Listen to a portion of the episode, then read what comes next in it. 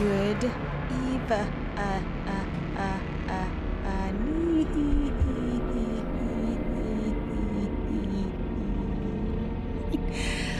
Good evening. Good evening. Good evening. Good, Good evening. evening. Good evening. So it's been brought to our attention that the episodes have gotten a little bit convoluted and hard to follow insofar as what we're talking about because nobody knows what the heck we are talking about. I concur. I am one of those ones. Don't think that was news to you when we found that out. So, what we're going to do here today is go over a simple little program. We're going to write it together and talk about it, and that's going to be it. I'm going to use a couple different commands and uh, see if you can't follow along. I like simple. Indeed. So, uh, in the last couple weeks of my Python course, we've been talking a lot about probability and statistics. And so, we've talked about uh, gambling, rolling dice, flipping coins, picking cards, things like this. I do those every day. so, the program that we're going to write today is very simply a coin flipping program. In order to do these probability and statistics problems, you have to have something that generates a truly random number. You know, just like a coin being flipped up in the air, it could land on heads or it could land on tails, right? Right. So, Or it could land on its side. so we oh, dun dun dun. so we can't say Python flip a coin. We have to break it down very detailed for it. And so the first thing that we do up here, first line we've got is we say import random, and that imports a built-in function or a function may not be the right word, but it inputs something that's built into Python, a, a, a random a random module, which allows me to make commands like this, this random dot random that we're going to get to in just a second. So, the first thing we do is we say, "Okay, Python, import the random module, the the random set of instructions, so I can get you to do some random stuff." Random. What was? What's that?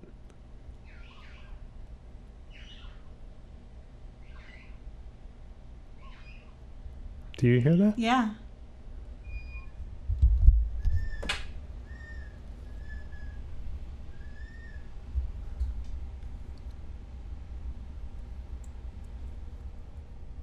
That was weird. Oh my God, we have a poltergeist. That was weird. Our microphones are possessed. Oh my God, that really was poltergeist. Why'd you turn the lights off in here? Why is it so dark?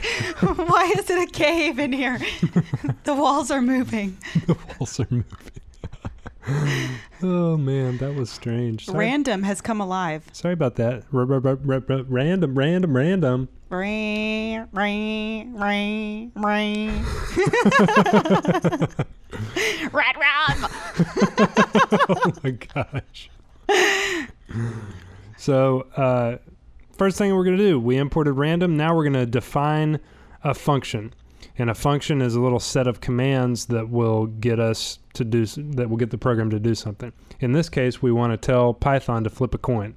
So, right here, I've got define flip. This is going to be the name of our function right up here. And so what it's going to do, it says if random.random is greater than 0.5. All right, let's stop there. Let's go over here and see what random.random really does.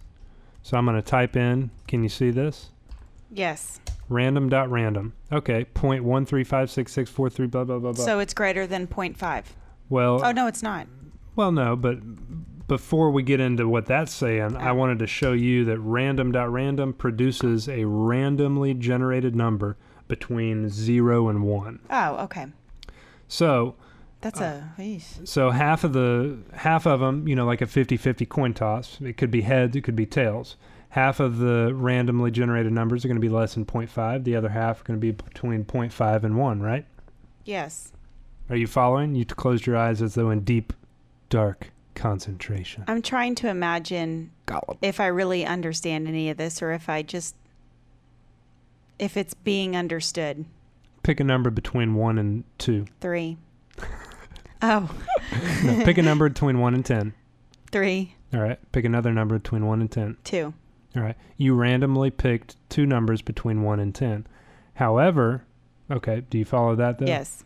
However, the fact that you picked three first probably had something to do with the fact that you didn't pick three again. So your previous choice affected your next choice. Does that make sense? Yes. Random dot random has no previous choice. It always just randomly boom boom. So you can get the same number twice. You could. The likelihood of that because it's generated in such a small uh, number is very very very very small. But there's no bearing on the first choice. You follow? Yes. Okay. Just back- don't want to make this too long. No, back to the code here. That was the main thing that I wanted to explain the, the random dot random, and then there's one more down here in a, in a little bit. But we're saying if random dot random is greater than 0.5, then we're going to say flip one is heads. And if it's not, then that means it's less than 0.5, Mm-hmm. Which means tails. which means tails. So I've got the H for heads, the T for tails, and then this line here at the end of the function says return flip one. What that means is, okay, tell me which one it was. So watch this. So this is our flip function. So I'm going to type flip, and then you do open parens, close parens, heads. awesome. We'll do it again. Tails, tails. So it just randomly chooses a number, and based upon that, It tells you heads or it tails. It tells you heads Got or it. tails. Okay, so we've got like four or five heads and a and a couple tails. If you went by these numbers, having done it only about ten times here, you could be led to believe that it's not really 50-50. In fact, you know, let's see, we've got call it seven heads and three tails. Well, that means it's seventy percent there's a 70% likelihood of flipping heads and a 30% likelihood of picking tails, Yes. which is not true, is it? Well, no, you always say a 50 50% chance, but we're wrong in saying that. We're wrong when we do a small sample size. But when we flip it, say 10,000 times, that number, what we were talking about the other day, the law of large numbers. The Mhm. more I do it, the more exact the probability is that we're going to find. Makes sense. Makes sense? Yes. Kinda. That's what this next one is about. Bunch of flips function. So I'm going to tell it, okay, how many times do you want me to flip it?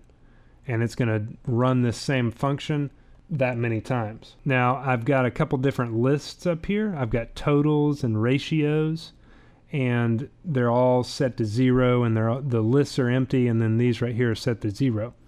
And what I'm going to do is I'm going to say this line right here. Can you read that for us? For I in range, open parentheses, how many, end parentheses.